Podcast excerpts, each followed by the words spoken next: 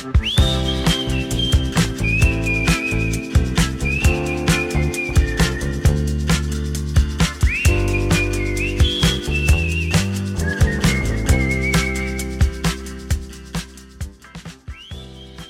to Calibrate Conversations, a podcast about embracing God's standard for sexuality. I'm your host, Brady Cone, and joining me today is Logan. What's Thank going you. on today, Logan? Uh, well, I am here now.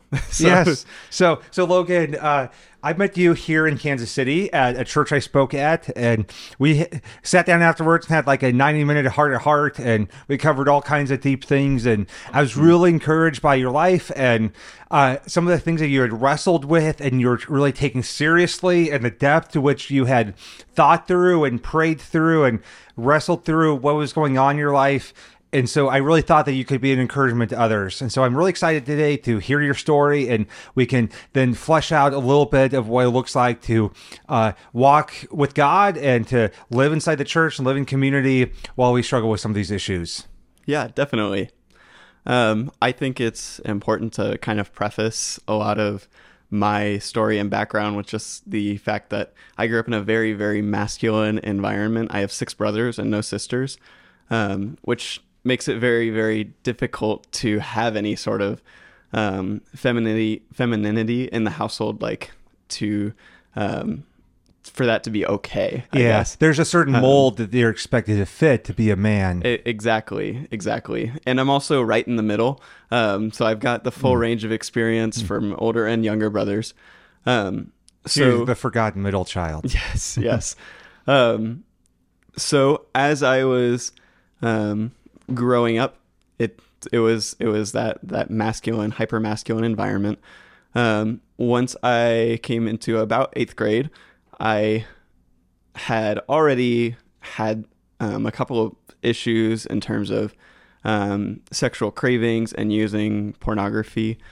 Um, but I had stayed the night at a friend's house at one point, and he um, he started to take his clothes off, and I found myself enjoying watching, and um, it was a really, really uh, shaking moment for me because you know I I had grown up this whole time thinking like I'm going to marry a woman and I'm going to have four kids and I had already planned out a bunch of my life.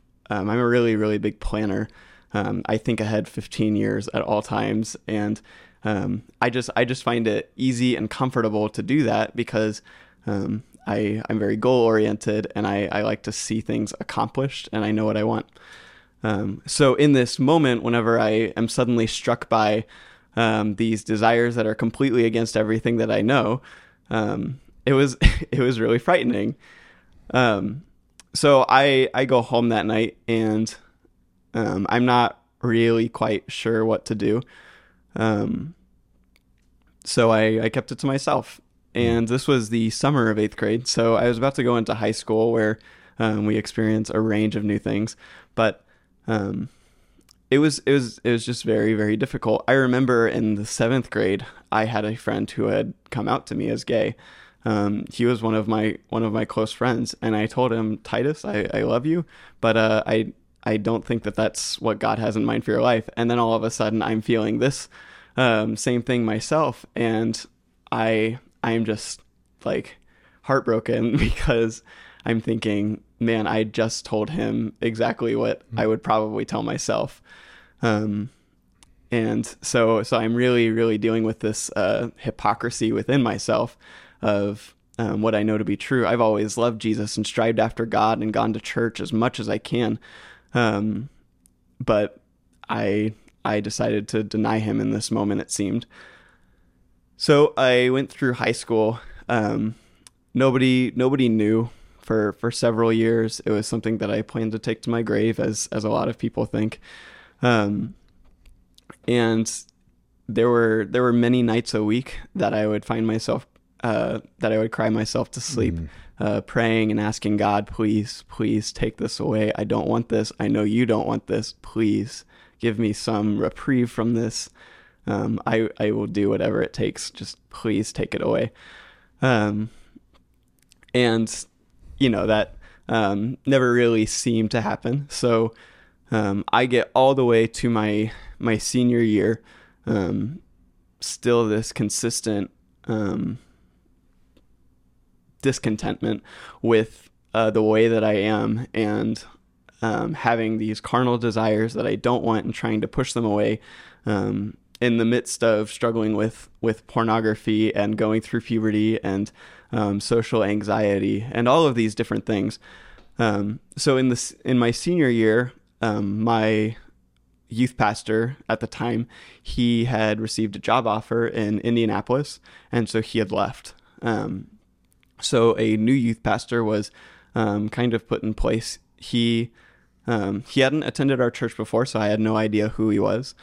But um, I had the chance to meet him for only a week, and I just in my head I'm like, I'll I'm just going to tell him and see what happens.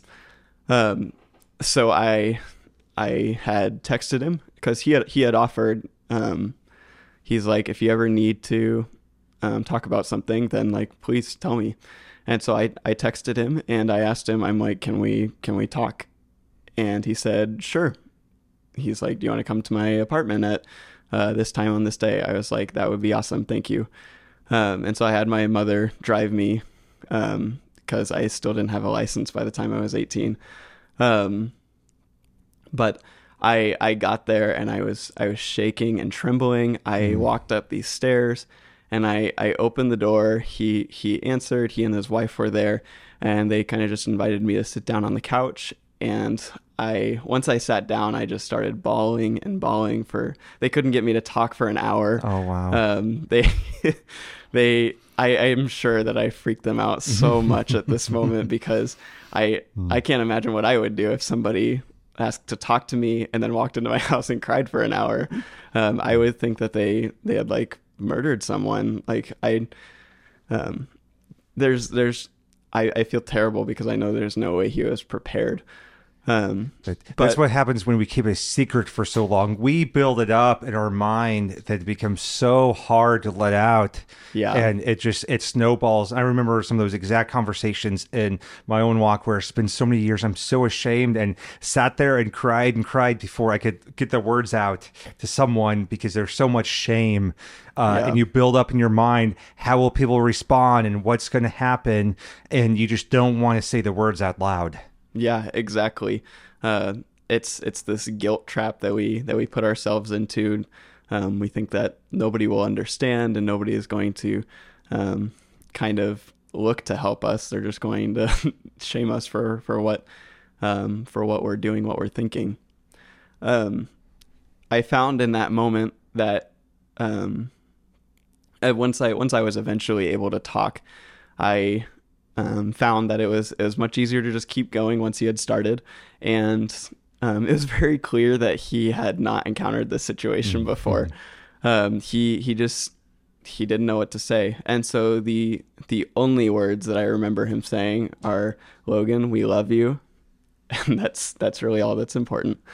Um, he's like he he didn't say anything about um, about really sexuality at all. He's like, God loves you and we love you.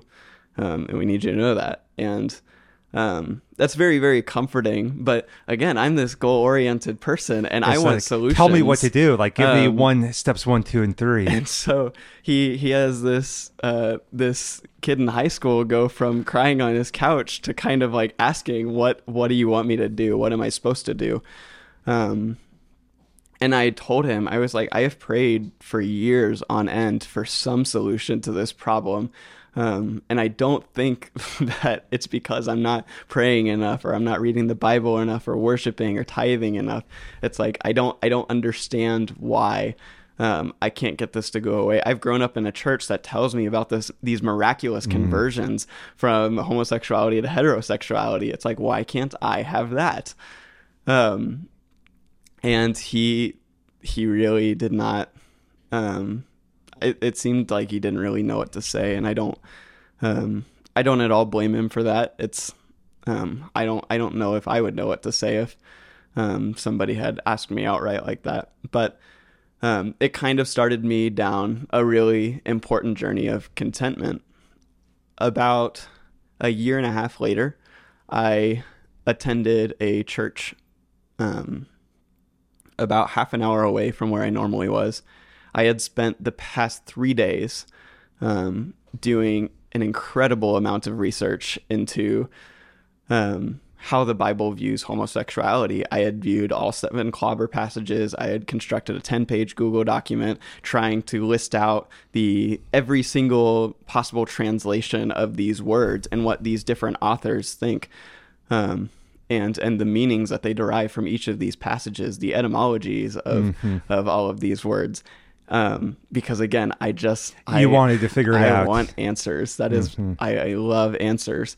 Um, but what I found was like I was just so discontent with all of the answers that I was finding. It wasn't necessarily that um it wasn't necessarily that they were clear and I was discontent with it, but it was just that um I was finding that the more I looked into it, the more confused I seemed to become about what was right. I was trying to determine because I had seen so many people tell me that, you know, homosexuality is something that God is not against um, mm-hmm. in some way. And so, um, between my church, which is very traditional, and my um, the the city that I live in and the school that I was in being very very progressive, I just I did I didn't know where I was supposed to be or where I was supposed to look.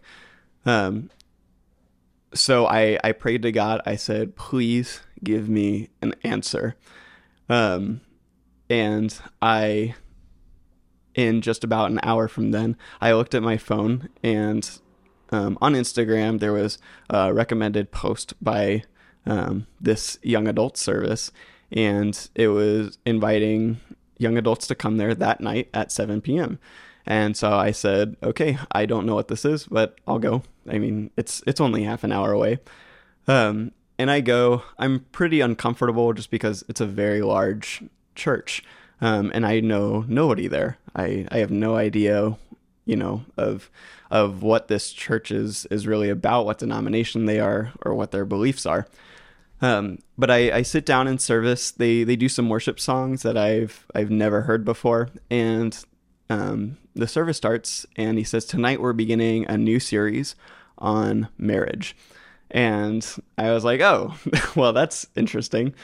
Um, and throughout the service, um, I was expecting to hear um, something about courting and, and dating and how you're supposed to interact with your spouse, um, how how you how you view them, things about things about lust and love. But the only thing, the the only message that I can remember from that night was if you are not content in your relationship with God, you will never be content in any relationship. Um, and I was I was pretty shaken. I um, I really kind of despised that answer. Yeah. it was it was just like uh, the answer was be content, stop looking for answers, like you already have it. Um, and you know, I I I didn't appreciate that. I walked away from that service and I met a guy in that church um, and for the first time, I met somebody who was also dealing with same sex attraction. And he talked to me that night. Um, we talked for, for hours about all of the frustrations that come from this. Um, and he was kind of just echoing exactly what the message had just that contentment is is all you need um, in a relationship with christ and i've come to learn that a lot more over the past couple of years it's it's definitely been a struggle. It's very difficult to rely on God all the time and to be content with not knowing the answers. Um, but I I think that being comfortable not knowing um, what the answers are always, not knowing why um, we deal with the struggles that we do. If you rely on God, it's I mean that's it's it's a requirement. It's it's very difficult um, but there's something very freeing about knowing, you know, I don't know the answers. I don't know what this, what my future looks like. Um, I don't know why this has been taken away, but I have to just trust that there's a, a good purpose behind this. Um, I'd say that's a pretty, um, it, it's a summary of kind of what my journey has been. It's been all about this contentment. Absolutely. And, you know, I think that there's there's value in a lifelong process of discipleship in which you allow God to to reveal to you maybe some of the lies that you've believed, some of the ways your heart has twisted uh, sexuality to desire what you want to do, but also that you trust and have contentment in the moment that we are none of us are fully sanctified on this side of the cross. Hmm. And none of us will be fully healed until you know the other until we're in heaven. And so it's a very big balancing act of like man like if god can provide me with some answers then that's great. And if there's something i need to change in my life if there's a lie that i've believed that i need to exchange for his truth then i want to be open to that. But i want to have contentment in the process and be fully surrendered to God's grace and His truth and His expectations each and every day, even if I don't fully understand uh, what's happening in my heart. And um, and so there's there's all these ditches we can go in on one side or the other, and the the one side says where you naturally go is I have to have it all figured out. And we don't trust in God and we get angry and bitter towards God. And then the other ditch we can go into is that, well, I'm going to figure nothing out. I'm just going to trust in Jesus. And we end up with a very shallow faith in which uh, uh, lacks depth. And we miss out on some sanctification opportunities over the course of our lifetime. But the hard road and the most fruitful road is in the middle there where you have both where he said i'm going to allow god to give me understanding in his time over the course of my lifetime and over the course of my lifetime i might understand my own heart and my own sin more. Uh, and but in the meantime however much understanding god gives me i'm going to have contentment with him. I'm going to trust him. I'm going to submit to him. And i'm going to fully rest in god's grace in the process. And and that's a freeing road to go down. And uh, we we all have a tendency to want to take one extreme or the other whereas there's this tension in the middle. There's this tension in the middle where uh, it's like uh, God can help me figure this out a little bit, but I'm okay with if He doesn't do that right now. Uh, and so there's there's that tension of kind of anticipation and waiting on God and working through the process, uh, but being content with where the process is at. And that that's a lot of tension to hold, but there's also so much grace there as you go on this this journey with God. Yeah, yeah, it's really, um, it is it is certainly a fine fine line to walk. Something that I I hadn't mentioned um, was that um, my my career goals have always um, like like I've said I I have always been a planner. I love to plan 15 years ahead. Um, when I was in middle school, this was um, in the seventh grade. I felt called to missions, and this was something that um, I really I was like, yes, this is the only time I feel like the Lord has directly spoken to me, um, and it was it was a call into missions. And within the year, I, I kind of ignored that and forgot about it, and I was planning on, yeah, I'm going to do my medical stuff that I had already been planning. Um, and the reason why is because I was I was terrified of it. Um, I was like, I don't want to go to a new place where I won't have my friends and family that I've always known. Um, and the idea of um, not having heterosexual attraction terrified me even more because when I finally started to accept this idea of missions, now it was it's I'm also I'm I'm going overseas. Um, and I'm I'm going to be in a in a realm that I do not understand with people that I do not know. I'm not surrounded by family, not surrounded by friends. But even now, it's like I'm not going to be able to have a family the way that I had imagined it. I'm not going to have the kids that I had planned on having. It's um, it felt like there was so much loss. Um, it was um, it's it's I don't think it's comparable to um, to Job in the way that it's like I never had this, Yeah. but it still feels like you know I've had this future that I had planned out stripped away, um, in order to make room for whatever it is that God's doing, um, and I in my in my pride, it's really difficult for me to see. It's like, yeah, whatever God is planning, it's probably better than anything I could imagine. Amen. but still, there's a grieving process when our dreams die. And that's where for people with same-sex attraction or who are living the gay lifestyle who repent there are such heavy burdens to bear and it feels like so much death that has to happen and so much loss and there's burdens to bear that that that Christians need to come alongside us and bear those burdens just like we all have different burdens at different levels and uh, these are just unique burdens that we need Christians to bear with us. And it does feel like a lot of sometimes grieving and a lot of loss, loss of our future dreams, loss of what our expectations were, a loss of what sometimes our family or our church expected of our lives. There's a lot of levels of grieving and loss of what we wanted for our lives. And obviously, following Jesus is worth it. And God's plan is so much better than anything we could have imagined. But we still need to kind of grieve and be shepherded as we work through uh, what we're going to give up to follow Jesus. Yeah. Um, I think that's another one of the, the big factors in like how hard it is to to admit some of these um, some of these feelings to people because it's like once you admit them, they they become real. Um, they they become a factor of your life that you're going to have to account for. Um, I spent those years like praying because I didn't want that to be part of my future. I didn't I didn't want that to be something that I have to to deal with later on. Um, but once I once I had admitted it, and the the final nail sort of in this um, this coffin of admittance was um, speaking to my parents about it. It's mm, like mm-hmm. nobody wants to talk to their parents about Absolutely. sex. It's it's just weird a lot of the uh-huh. time.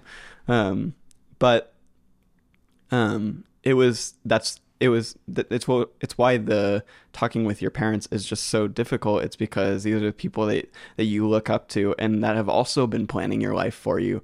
Um, they raised you for for probably 18 years and you you don't want to disappoint in any way. I remember that um, my my parents have always expected that all of us will um, will have children and they they love the idea of a big family. Like I said, uh, seven boys, um, and having to talk to them was really it. It felt like I was denying them something. Also, um, I I spoke to them. My mother took it okay. Um, the first thing my dad said uh, was in reference to Sodom and Gomorrah. Oh, um, that's a he, great first passage to bring up. Yeah, it. Uh, it certainly showed me how he how he felt at the moment. Yeah. Um, and that that makes it even harder. It's like yeah. I want to. It's like I have to be the good guy in so many ways. It's I have to um, demonstrate humility in the fact that I know some people aren't going to understand, but I also have to demonstrate righteousness and holiness by way of not letting myself um, get caught in this trap. And in another way, I have to demonstrate that um, I am I am broken and in need of healing, but I also have problems that other people think are worse than other ones.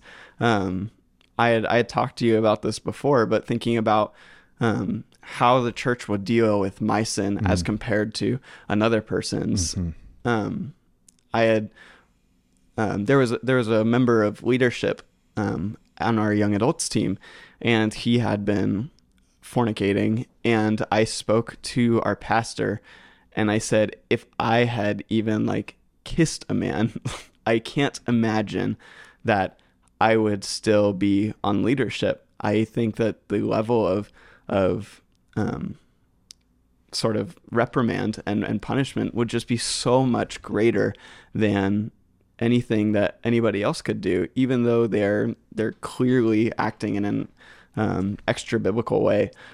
Um, and so it's it's just this eggshell walk Absolutely. all the time. Um, and it's a lot of pressure to put on a person um, at the age of being a, at, being a teenager.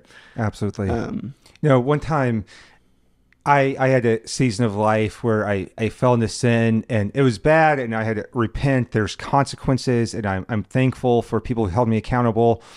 And I I this kind of falling into sin and months later I I kissed a guy and I did tell the wise counsel and pastors in my life what happened. But when I told them, I was actually encouraged. I was encouraged by like, man, this guy kissed me. I but I quickly stopped it. I didn't let it go any farther, and I was not enticed by it. I didn't want it. I saw where this was going to go, and I want Jesus instead. And uh, and I was really encouraged by the growth that had experienced my life and how this didn't entice me like it would have previously. But the people in my life kind of freaked out and you know the the thought of me kissing a guy it's like just it was like you know sodom and gomorrah the world's Yeah. ending and i was so frustrated and because it's like you know you, you don't take you know heterosexual guys sin nearly this seriously and they said well you know a, a heterosexual guy kissing a girl, it might be sin, but it might not be. But we know that when you kiss a guy, it is sin. And I, I was really frustrated that they weren't seeing the growth and they weren't seeing Yeah. the dying to myself and they weren't celebrating with me what God was doing in my life. They could not move past the fact that I kissed a guy. And it was really, really frustrating.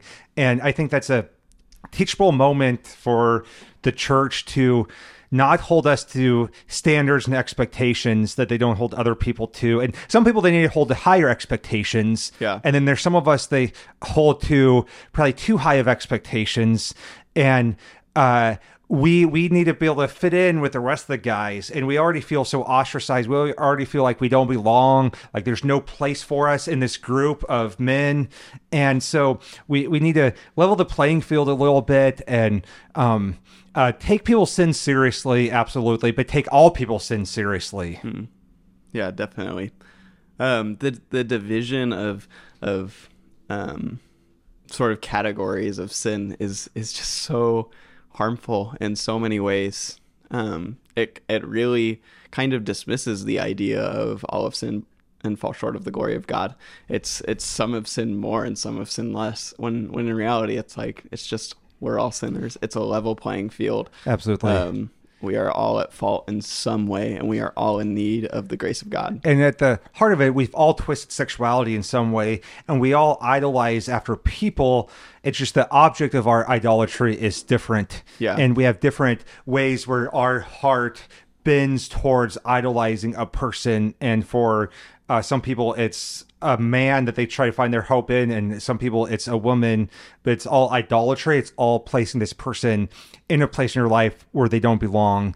And um, there's but there's there's extra burdens for people with same sex attraction, and we need uh, um, to really yeah kind of level that playing field. And for me in my life, the most healing I had was connection with completely heterosexual men who uh, loved me as I was, who didn't see any difference in me. Like we're on this journey together, and one of my best friends, Tyler and Carney, was one of those guys, and uh, my friend Jason uh, here in Kansas City, and my friend Toby, and there's so many of them where you know it feels like sometimes the only guys we can relate to are the other guys with same-sex attraction we kind of gravitate towards we really want community with them because they understand and that's great. Sometimes that's helpful to have guys who understand same-sex attraction who have been there experienced that.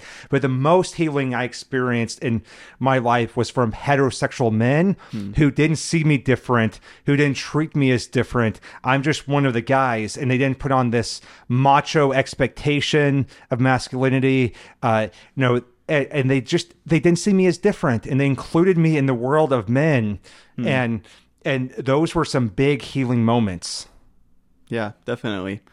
Um, I think we all put a bunch of different labels um, on everything that we are, and kind of um, divvy everything up as uh, because we are all in need of like different and distinct solutions. Um, I remember that I had once had a conversation um, with a couple of friends, and one of them had admit, admitted to having this sort of sexual sin, and then another one had admit, admitted to being a klepto. Um, he he was having trouble with with this desire. Um, whenever he would walk into a store, he would find himself unable to control um, what he was doing.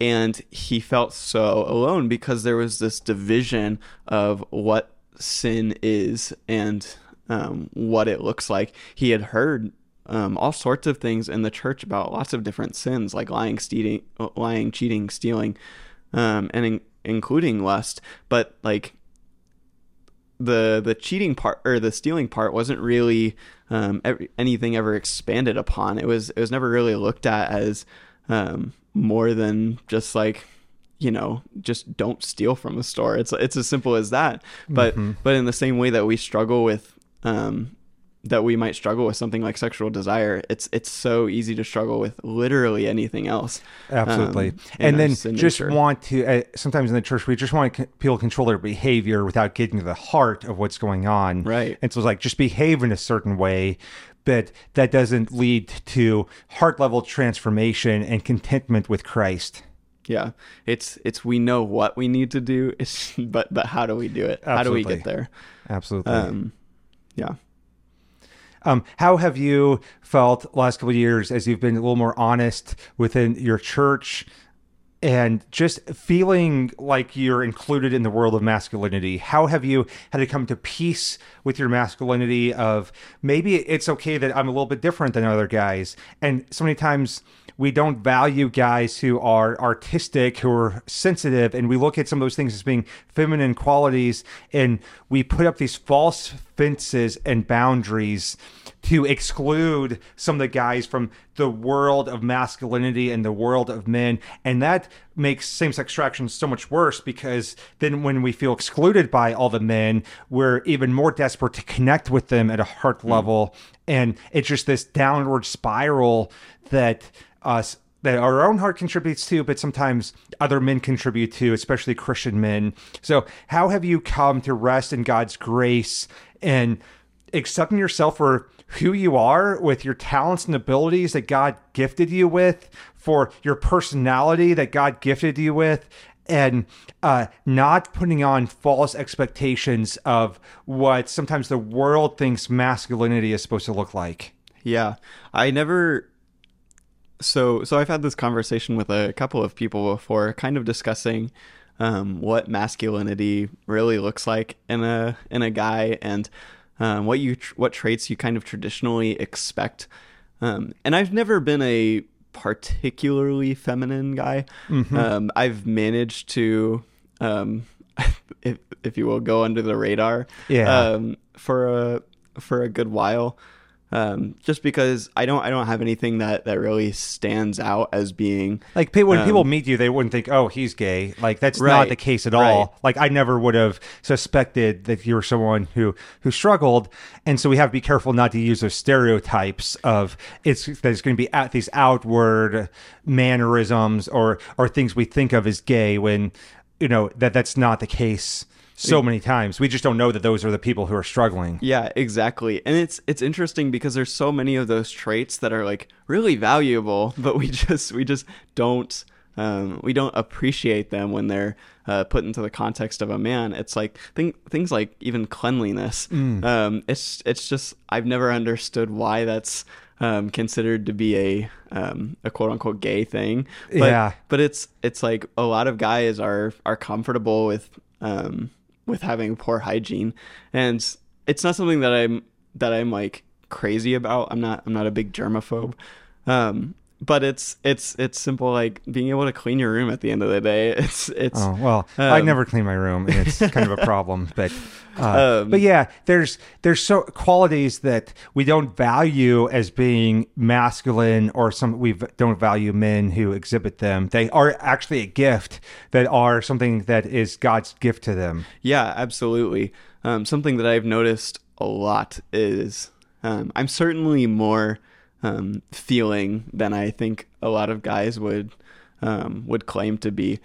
Um, I find myself crying much easier than a lot of guys would, um, and and I, I love to listen and to, to relate to to all kinds of people, um, and I don't really see um, I think I think a big benefit of having this sort of um, Sensitivity. yeah this this sensitivity, um, but also being in a place where you're um, not required to exhibit masculinity or femininity explicitly means that my conversations with people are never changed on the basis of like their gender. Mm, yeah. Um, I've never had trouble connecting with women or Mm-hmm. or men really. Like it's it's always been just the same. um, which is which is a really big benefit for for things like ministry. It's Absolutely. you don't you don't require um, this this division or another person in the same role. Um, it's it's really interesting the the number of different um, traits that we kind of dismiss because of the um, the sexuality that we assign to them as being either straight or gay traits. Mm-hmm. Absolutely. And then so many times, guys perpetuate a form of masculinity that I like to call faux masculinity.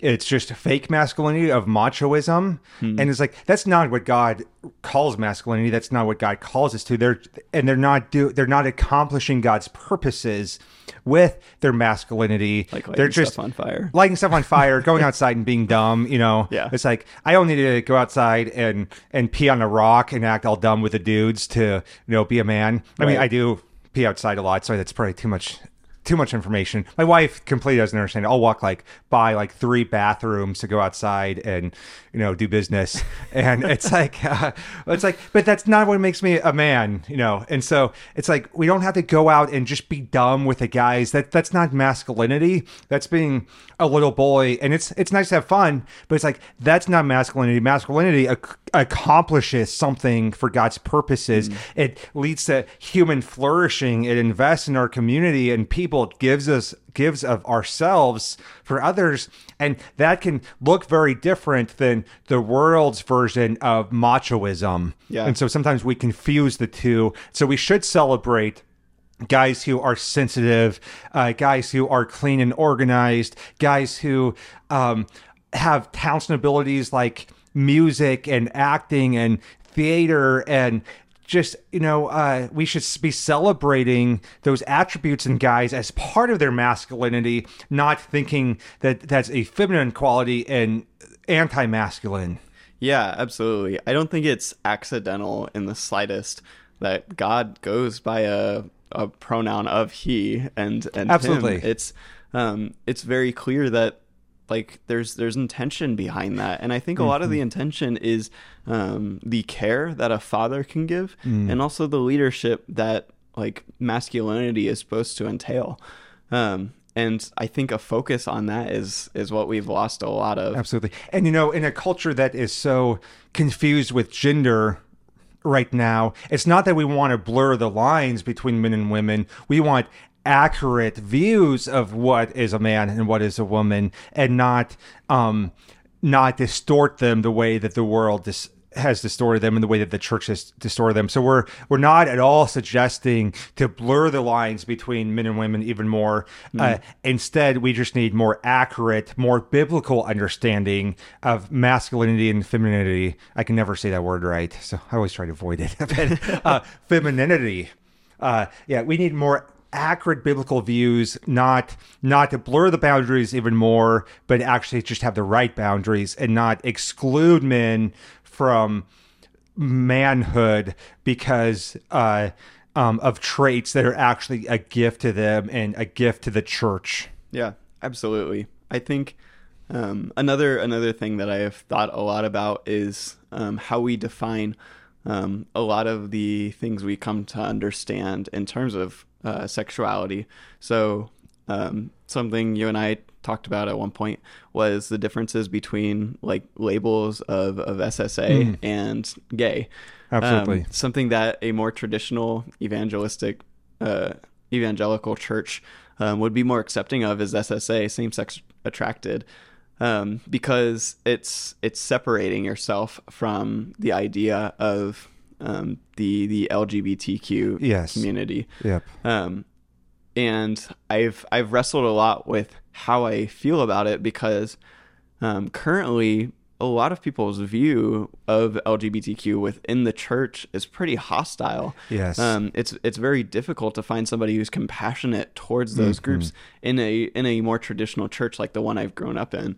And so something that I've been trying to do is is use the word um, is use the word gay in a more um, common way, um, in a casual way, in um, telling people how or, or what it is that I'm dealing with within the church, because it kind of like puts them on uh, puts them on their back foot and they don't really know um, what to do because they're like, oh, does that mean this guy is like actively having sex with other men? It's like, no, nor should that even matter. It's like, that's not what the church is supposed to be um, really caring about when you first meet a person. It's do you know Jesus or not?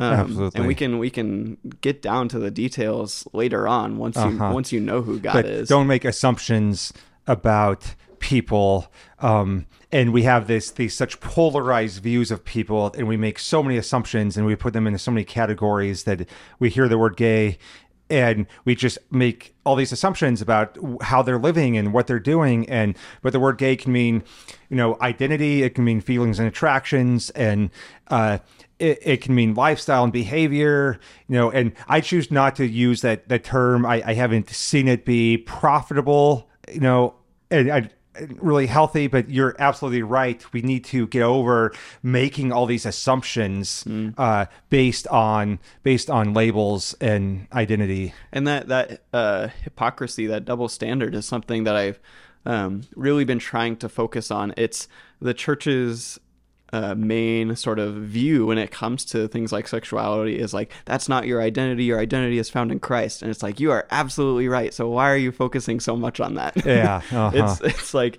if if uh, if homosexuality is not your identity.